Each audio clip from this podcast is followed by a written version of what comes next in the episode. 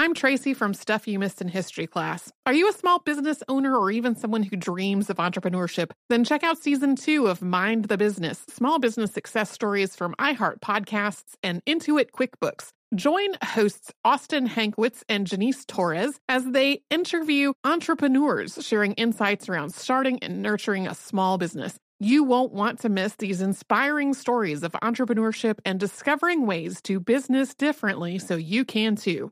Planning your next trip? Choice Hotels family of 22 brands has over 7,400 locations and the perfect hotel for any traveler you want to be. Like a Cambria hotel serving up locally inspired craft cocktails for all my folks who maybe want to meet up and talk about Mad Royals. Check into a Radisson hotel with flexible workspaces for you strivers who listen during business travel. Or a Comfort hotel with free hot breakfast, family friendly pools, and big spacious rooms for the parents who listen with their kids and need a little retreat. What are you waiting for? Join Choice Privileges and start earning points toward your next stay. Find a stay for any you when you book direct at choicehotels.com, where travels come true.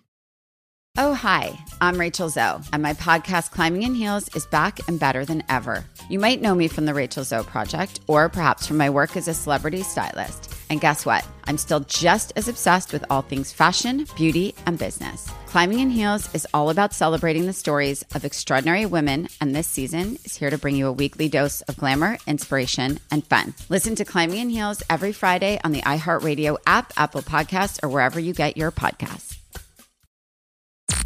I'm Tamika D. Mallory. And it's your boy, my son, the General. And we are your host of TMI. And catch us every Wednesday on the Black Effect Network, breaking down social and civil rights issues, pop culture, and politics in hopes of pushing our culture forward to make the world a better place for generations to come. Listen to TMI on the Black Effect Podcast Network, iHeartRadio app, Apple Podcasts, or wherever you get your podcasts. That's right. Welcome to Stuff You Missed in History Class from HowStuffWorks.com.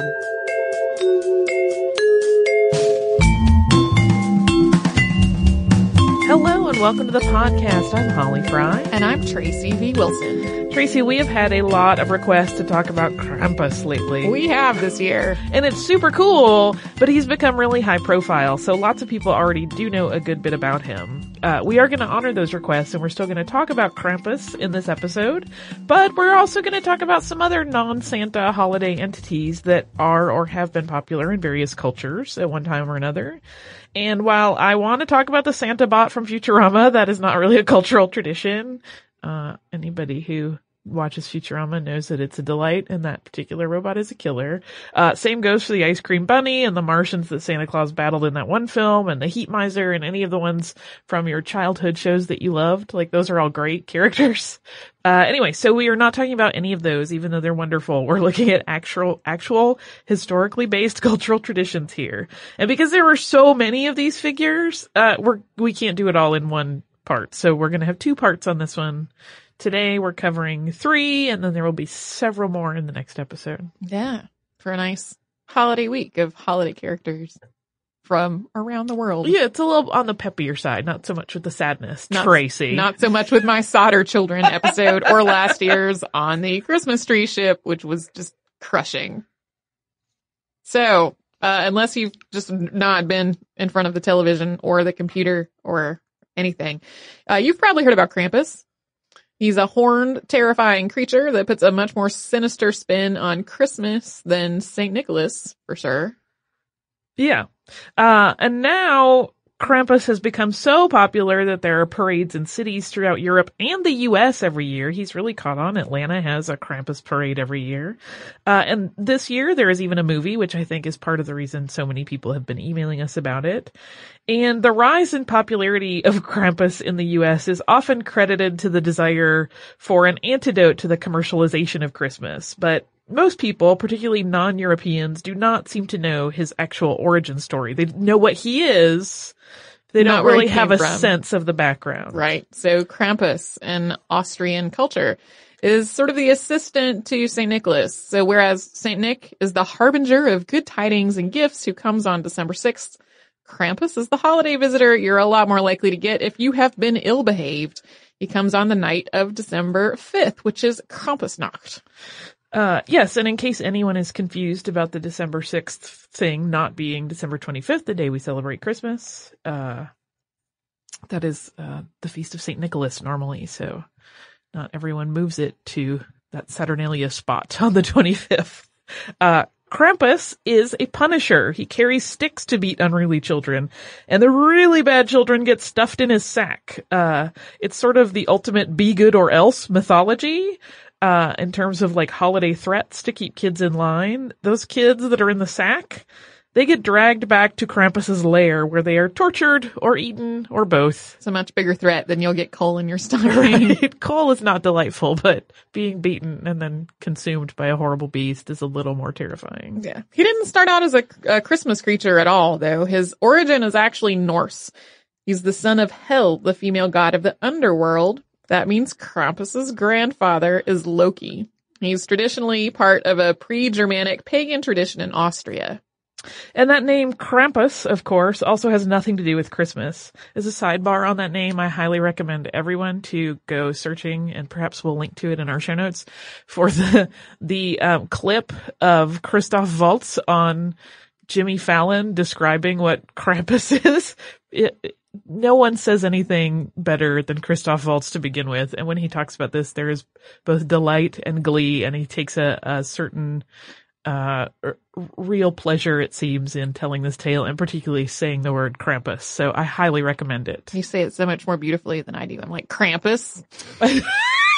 Only because I watched Christoph Waltz do it 32 times yesterday, uh, because it is charming and I just adore him. So, uh, that name is derived from the German word for claw, which is Krampen.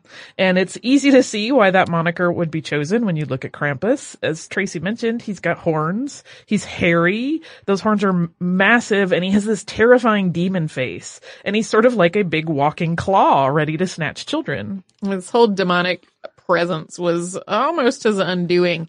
In the 12th century, Krampus and his demon face were deemed a little too devilish for the Catholic Church, and that organization attempted to ban Krampus and all activities related to him. But instead of just doing away with Krampus, I've given up all attempts at saying it the way Holly does. Uh, people just looped him into the celebration of St. Nicholas on December 6th instead. Yeah, I mean, it, it certainly didn't happen magically and quickly like that, but it, it is sort of a, a commingling of the two cultural traditions to come up with this this weird marriage. And from there, the Kramp, the Krampus tradition uh, grew and became more and more part of winter holiday tradition. So Krampusnacht parades became popular December 5th events, uh, with many young men donning the guise of the scary but fun punisher of bad children to walk the streets menacingly. I read one report that was basically like, yeah, all these guys get together in their fursuits, they do a few shots, get a little drunk, and then they put on their masks and their horns and they just run through the streets, sort of playfully terrifying people. Like they, they mess with everybody that they Yeah. see. I, I used my power of editorial director to nicely ask Robert Lamb of Stuff to Blow Your Mind, uh, if he could write an article about Krampus for us this year. And he did. Um, and one of the things that he wrote about is that there's a fine line sometimes between like gleeful mischief Yes. and deliberately horrifying small children. Yeah. So he was once again under fire in the 1930s when the Christian Social Party outlawed him following the Austrian Civil War. Once again, because it's the saying he's the personification of evil. By that point, Krampus had become a lot more popular than Saint Nick himself, which is also something that, that Robert talks about in his article about how a lot of times in parades that include both Saint Nick and, and Krampus, they're like vastly outnumbered. Yeah. there are way more Krampuses than Saint Nicks. Yeah. And for much of the 20th century, uh, there were, you know, various other factions that have kind of tried to sweep him under the rug a little bit. But so he was on the DL. He really wasn't a big part of holiday celebrations for a while. But then in the late 20th century, that tradition was really revived. Uh, it wasn't like it ever completely went away, but it really got like a, a big resurgence of interest and it continues to gain steam. But even in the modern era, Krampus has been targeted for the trauma that some parents believe that he can cause to children. A child psychologist named Max Friedrich raised some concerns about the scares that Krampus gave uh, back in 2006. And then more recently, over the last couple of years, as Austria welcomes Syrian and Iraqi refu- refugees, the country has sort of made efforts to educate the newcomers um, about what this scary seeming beast is all about and how it's all in fun. Yeah, there's really sort of a a, a little bit of a an image clarification. It's not so much a makeover as just commun like good PR explaining like no no no this you are not actually going to get stolen away because I can imagine a child fleeing a situation Yeah. and going somewhere and then at this time of year that's their introduction to a new culture like that would be horrifying. By the way, you're going to be kidnapped and eaten. So they've they've really done a lot of outreach to try to explain, like, no, no, this is a tradition and it's all in fun and everyone is safe and there will be candy. It just looks a little scary. so uh just kind of a good way to manage something like that, I think, and hopefully that's been effective. Uh we are gonna talk next about a fun Italian figure that I really love. But I do first we're gonna have a quick word from one of the great sponsors that keeps this show going. You may not think about the two words I'm about to say very much, and you may not even grasp their gravity and how important they are, but those two words are credit score. And they may not be the most exciting words to say, and maybe you don't want to think about it, but you really should. You might not even know what your credit score really is or what it really means, but that's cool. Credit Karma is here to help you. The people at Credit Karma know that your credit score can impact some of the most important things in your life. So your car and student loans to your credit card payments and rates. And that's why Credit Karma is going to give you completely free credit reports and scores. There are no hidden costs or obligation. It's fantastic. There is no catch. They never ask for your credit card number. Everything on their site is free. And they don't just give you your score and send you on your way. They actually break it down. They explain what it means. They show you how your actions can your credit score so that you can manage it the absolute best way. There is a load of useful information on their site. It's like having a really awesome advisor for free. Credit Karma knows that your score isn't something that you're always going to think about, so they even offer you free alerts so that if something fishy comes up, if there's some dicey action going on with your credit cards, for example, you can check your report and see if it's legit. To get in on this, just text history to 89800 to download the free Credit Karma app and get started. And you will quickly see why more than 45 million Americans have also used Credit Karma to monitor their score. And yes, it really, really is free. They do not ever ask you for your credit card. This is one of those instances where ignorance is not bliss. Get your free credit report today by texting history to 89800 to download that free Credit Karma app right now. And now we'll hop back into our story. So next we're going to talk about La Befana.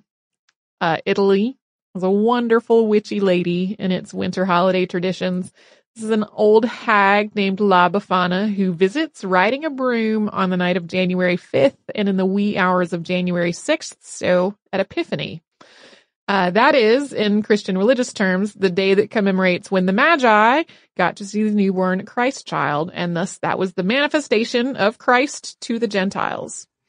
But on first glance, uh, particularly for those of us that did not grow up with La Befana, and she's sometimes also just called Befana, uh, she doesn't really seem to fit any of the traditional religious mythology, but her name is in fact a derivation of the word Epifania, which is the Italian word for epiphany. And in many ways, she has a lot in common with Santa Claus. So Italian children write uh, write Befana letters in the weeks leading up to her visit, letting her know what's on their wish lists. To ensure that she graces them with gifts instead of coal, they're also on their best behavior. Families leave out a glass of wine and some sausage and broccoli for La Befana when they go to bed on January 5th. I would be down with that meal, is why I'm chuckling. Um, children hang stockings for her to fill, and she often comes in through the chimney. So there's a lot of parallels there. Yeah, uh, it makes me laugh that you thought that was a good meal because one of the writers that was writing about this tradition was saying like, that's a much healthier, better option than what Santa usually gets. Although if she that drinks wine at every house, I don't know that you could continue that claim, but Well, yeah, it depends on how, how heavy that sausage is. right balance in all things. But if you're only eating cookies and milk all night, that's kind of a recipe for a number of medical issues. Yeah. Uh, and while this may all seem distant, as I kind of mentioned earlier, from the story of Christ's birth, there's actually a tie-in in the mythology. Uh, so La Befana, according to legend, was a widow who had also lost her child, living alone in the Italian hillside when Jesus was born. Befana saw the bright light in the sky that's associated in Christianity with the birth of Christ, so the Star of Bethlehem. And initially she ignored this light, but then the three wise men stopped by her house on their journey to find the newborn son of God. And after enjoying her hospitality, they invited her to come along with them. Initially, she declined to come along, but then she reconsidered after they left and decided that because she loved children, she would catch up to the wise men and travel along with them after all. And carrying some baked goods and her broom, which she was bringing in case Mary wanted her to help out by tidying up the manger, uh, Befana left her home. But she could not find the wise men. She was trying to catch up to them, but she couldn't, and she became lost and angels appeared in some tellings of the story when she was just near exhaustion, and they used magic to enchant Befana's broom so that she could ride it. And so the kindly old woman continued her search riding her broom for the baby Jesus. She never found him, which made me so sad. Yeah. But her search continues, and every epiphany she rides her broom looking for the child, and because she loves all children, she leaves gifts for all that she visits. And traditionally the gifts that she leaves are reminders of the story of Jesus. There are some other variations on the La Befana story if you read various accounts, uh, including ways that her child or children, there's again, as a mythology, there's some details that shift a lot, uh, including the ways that her offspring died. And in some, her intent is actually to give her deceased kids belongings to Mary's newborn. Uh, but though all of these stories center on La Befana deciding to go see the infant Christ, in reality, her roots are in paganism which is a case for many traditions. Yes. Uh, in some old pagan rit- rituals, an elderly woman would be burned in the center of a town to symbolize the end of one year and the beginning of another. Celtic ceremonies in the Alps involved wicker puppets, similarly burned to represent the death of the old and the restoration and renewal of the new year. And European folklore in various locations has considered the time between Christmas and the Epiphany as it kind of merged uh, the re- Christianity along with their their pagan rituals as sort of a time of witches and magic, with the Epiphany considered the most magical night of the year. So Befana ties into this idea of magic overlapping uh, and the idea of renewal in the new year. So if you did the Venn diagram of Christianity and paganism, that's kind of right where mm-hmm. La Befana lands. She's further linked to the new year in her association with the ancient Roman goddess of the new year, Strena, also seen as Strenia and Strenua. And this also provides kind of an alternate origin story to her, her name as instead being rooted in the word Bastrina, which were gifts that were linked to that goddess.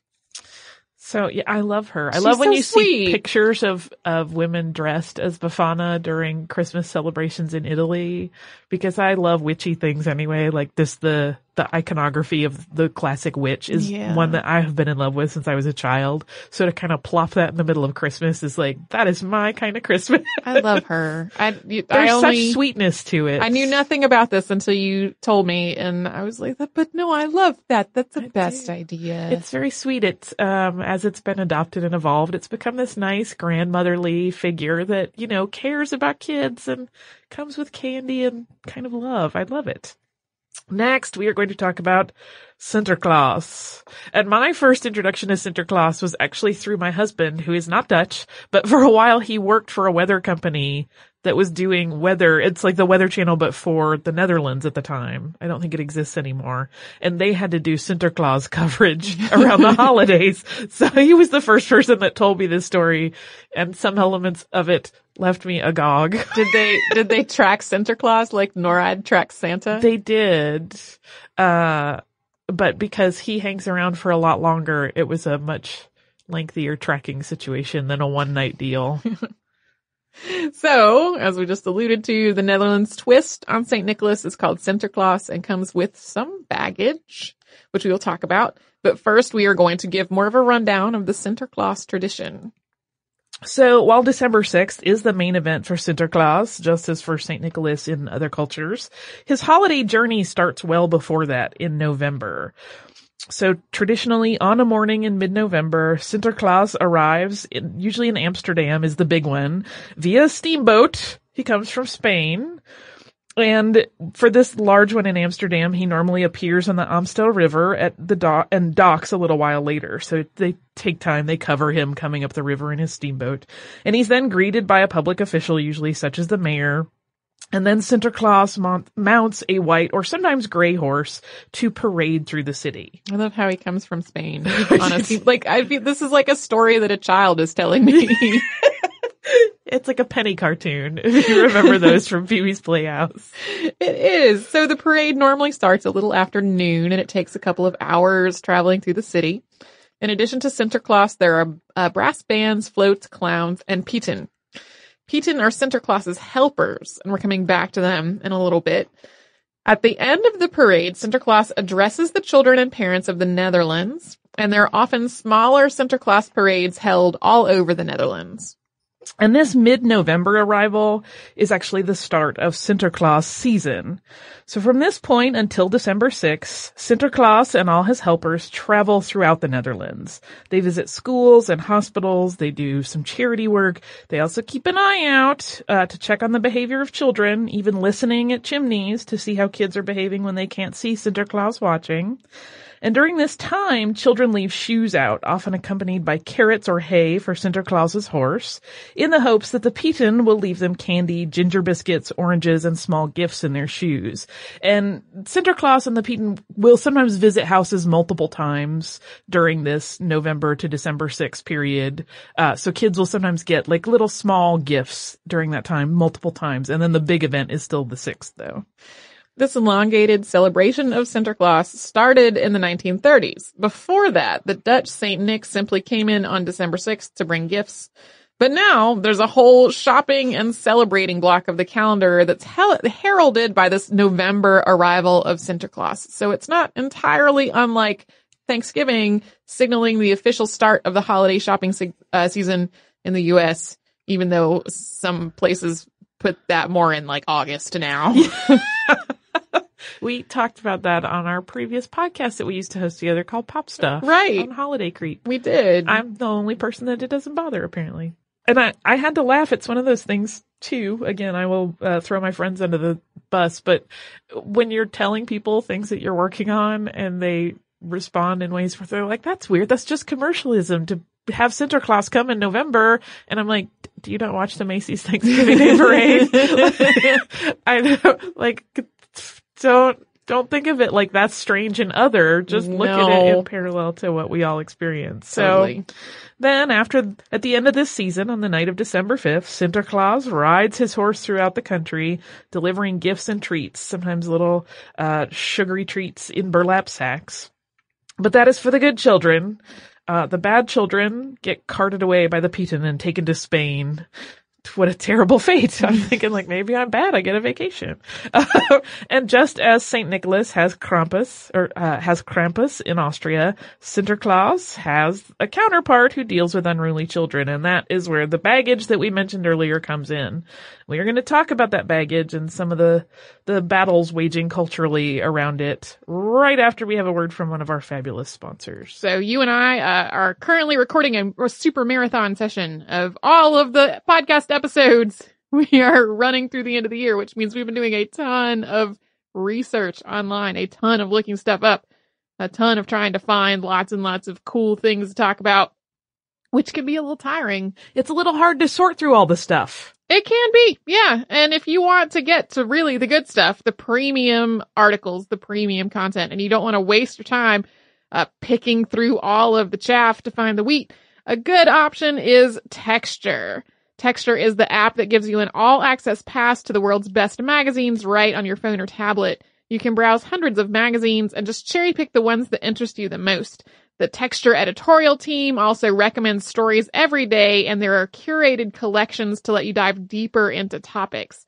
You can sign up for Texture right now and gain insider access to the very best reads plus exclusive content.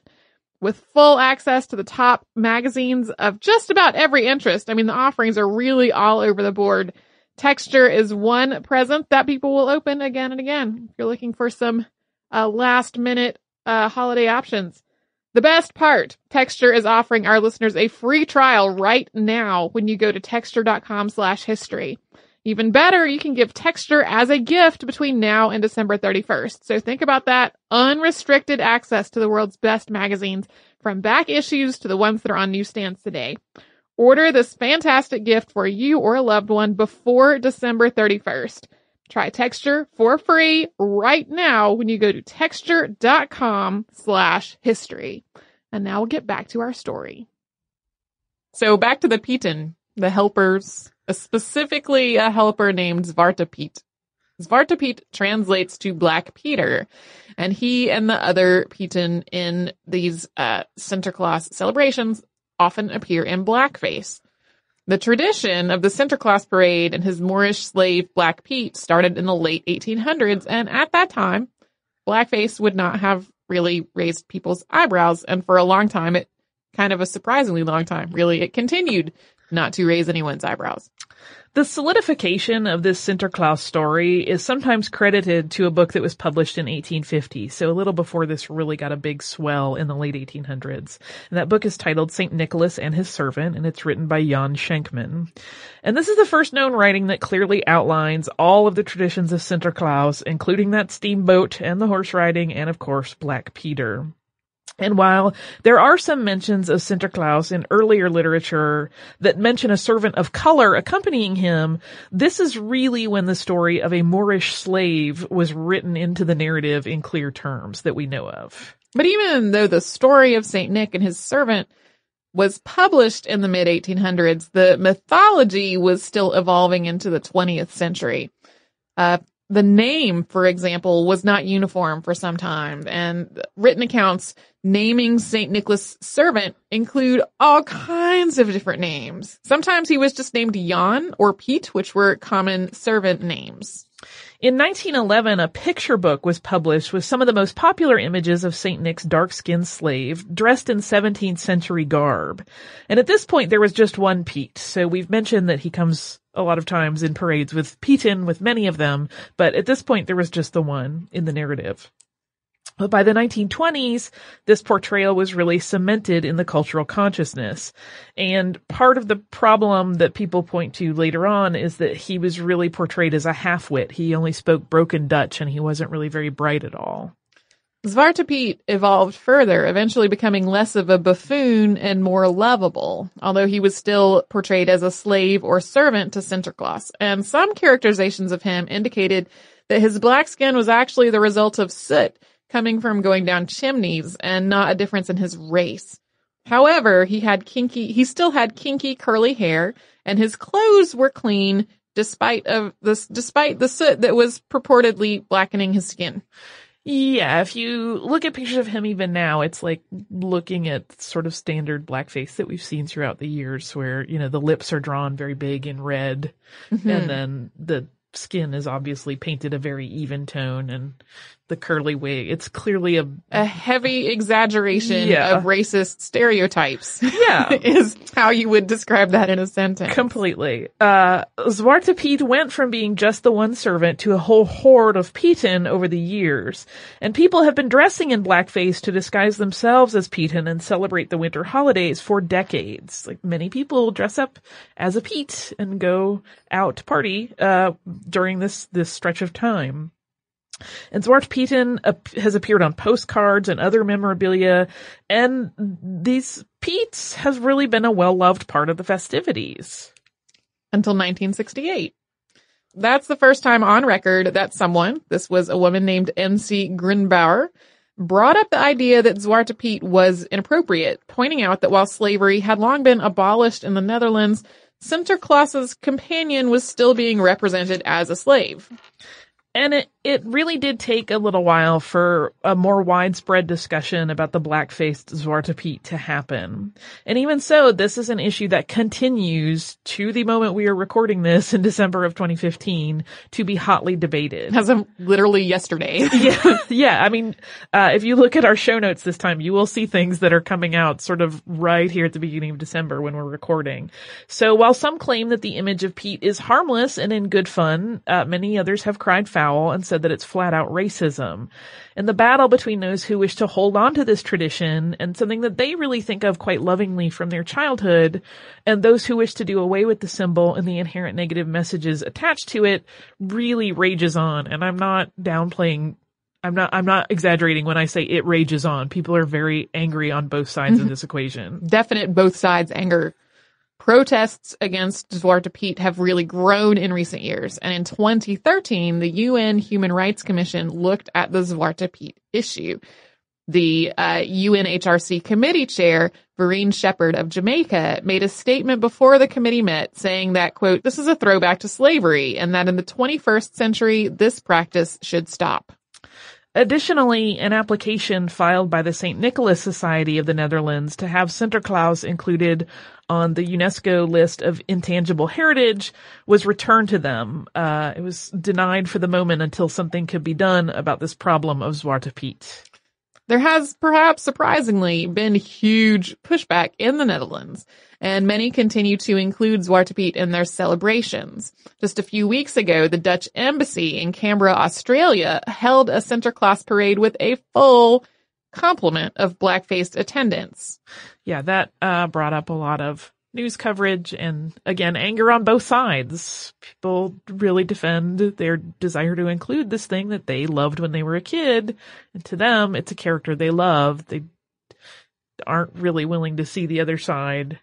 Uh, I I don't know how to fix it. Everybody has this. This is a battle we fight in the U.S. all the time of tradition versus like changing social values. Yeah, well, and the I actually was really interested to learn about this in the outline because like the United States history has a, as to my knowledge, a much more lengthy and, and deep history of minstrel shows hmm that had characters in blackface that came along like during the Civil War and afterward and were deeply offensive. And like I have seen people say, well, you can't ap- apply things from American culture to these other cultures. And I, realizing that it, that's not what's happening here.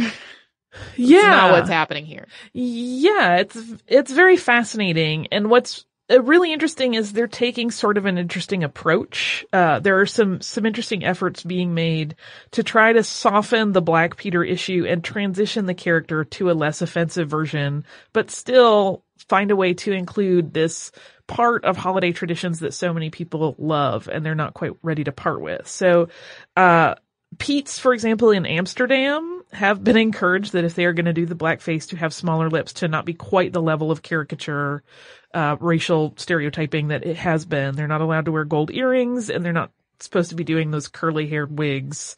The hair should be softer. And an additional transformation, uh, including the painting of Pete's in many colors, uh, which they tried at one point to do this mythology where they, um, the Peets were coming to the U.S. in one story and they passed through a rainbow and it colored them all different colors and a lot of people hated it and got really mad about it. Um, but they're trying to incorporate that and suggest that maybe we should do other colors and that way it's still this interesting, colorful character. And I use that in the not racially loaded sense, colorful character, uh, that you can still love and it's still similar to what you had when you were a kid, but it is not kind of connected to all of those racial issues that it currently has. So that plan to change the peats to different colors and continue to kind of switch up the image slowly and transition it is expected to be integrated into, celebrations in Amsterdam over the course of the next several years. The Sinterklaas legend dates back to the fourth century when Nicholas, the Bishop of Myra, came to came from modern day Turkey. And there's some fuzziness about how exactly Sinterklaas ended up making his home in Spain. The most likely story is that when Spain ruled land in the Netherlands in the 16th and 17th century, the lore shifted to make this uh, most benevolent holiday figure to become a son of Spain. And now, uh, I, I kind of put that bit at the end because it seems like, you know, we're once again in an evolution of Sinterklaas, uh, at least in terms of his relationship with his now friend rather than slave. That's another shift that's happened. He's a friend of Sinterklaas. He is not his servant. Uh, but we're going to be watching history unfold in real time in the coming years around what's going to, ha- and we'll see what happens.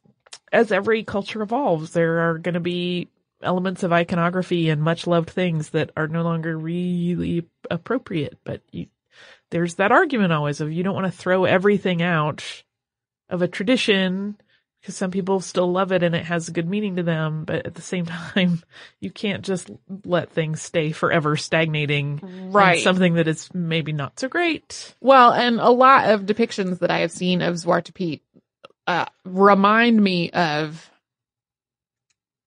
salt shakers you would find in an antique store that are from the 40s Yes. that are offensive Yeah. today. And like, you could have that in a museum in, in a display that talks about like the cultural signifiers of slavery and, and how they came to be part of this, this everyday life for a lot of people. Uh, you would not want to have that on your dinner table if you were, a, you know, progressively minded person. Yeah. Yeah. So like I said, we get to kind of watch history unfold before us because while it's happening in the present day, this will be a history that people talk about for a long time, I imagine, because it is an interesting example of how a culture is trying to find a way to deal with this clash of, of tradition and, uh, modern values. So I kind of wish from we had- that point of view, I'm excited about it, just kind of watching how it's going to play out. Yeah. I kind of wish we had that listener mail about uh about the the college mascot being the rebels. Oh yeah. And there are several more interesting characters that are celebrated as part of winter holidays around the world. And we are going to talk about those, but not this time. Uh, so next time around there will be more holiday fun because Yeah. there are more characters to talk about.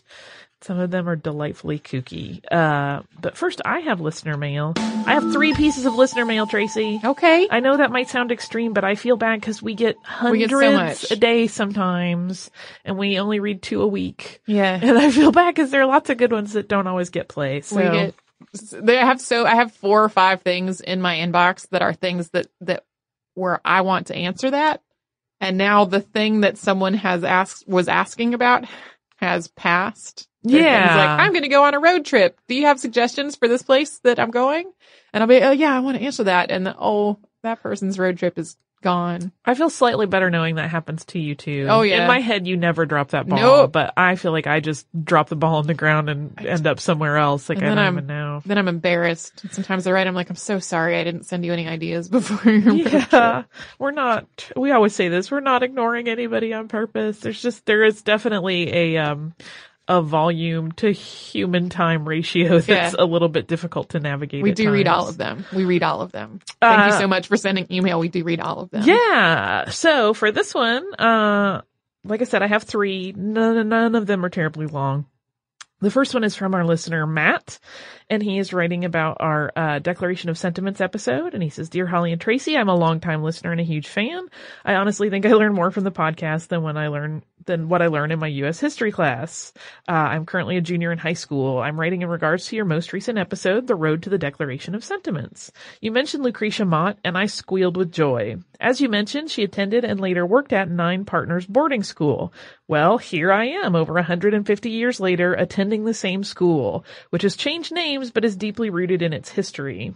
I am actually the first and only student archivist at my school.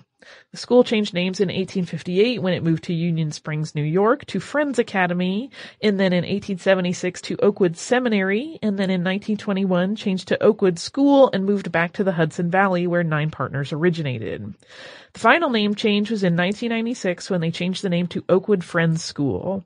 I am very proud to say I have attended the school since sixth grade and even prouder to say I am the first student archivist.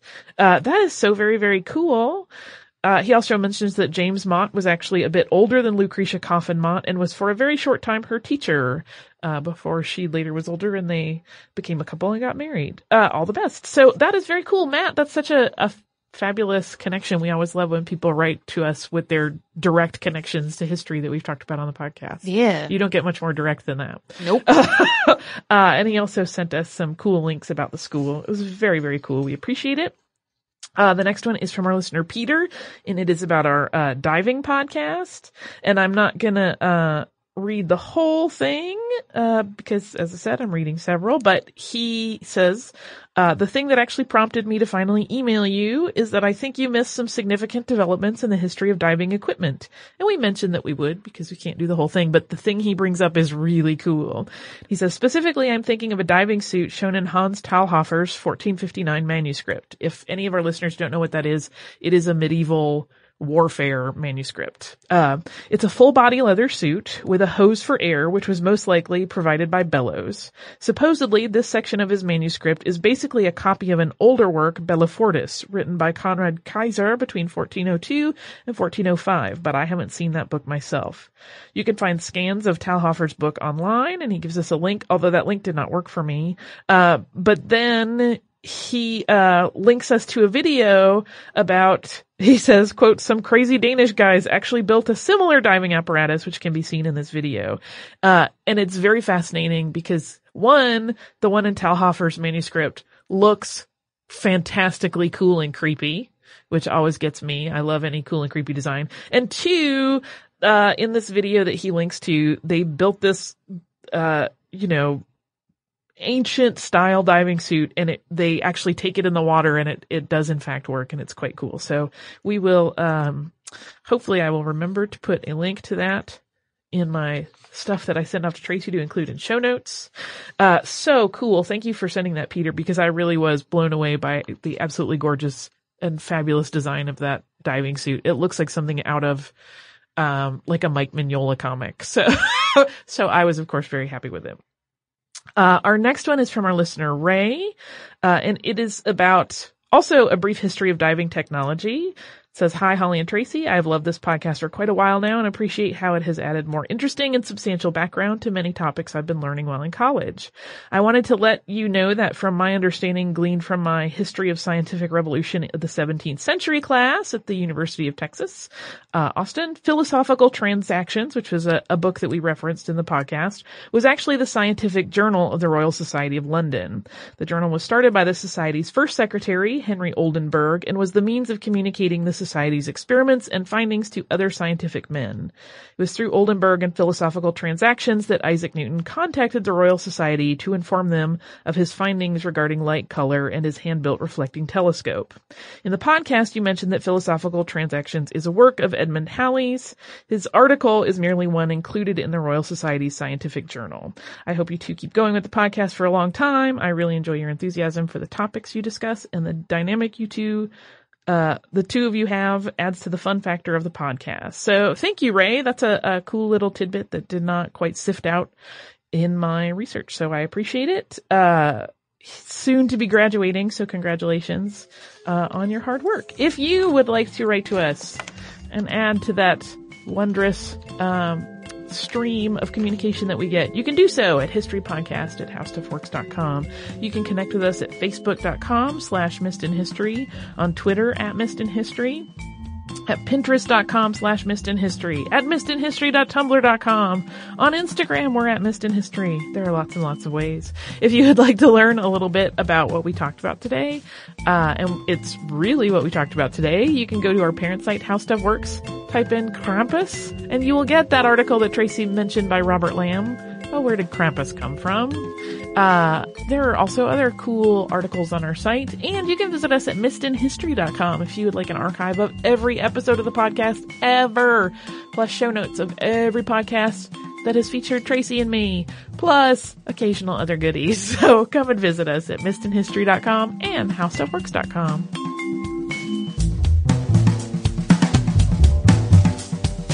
more on this and thousands of other topics, visit howstuffworks.com.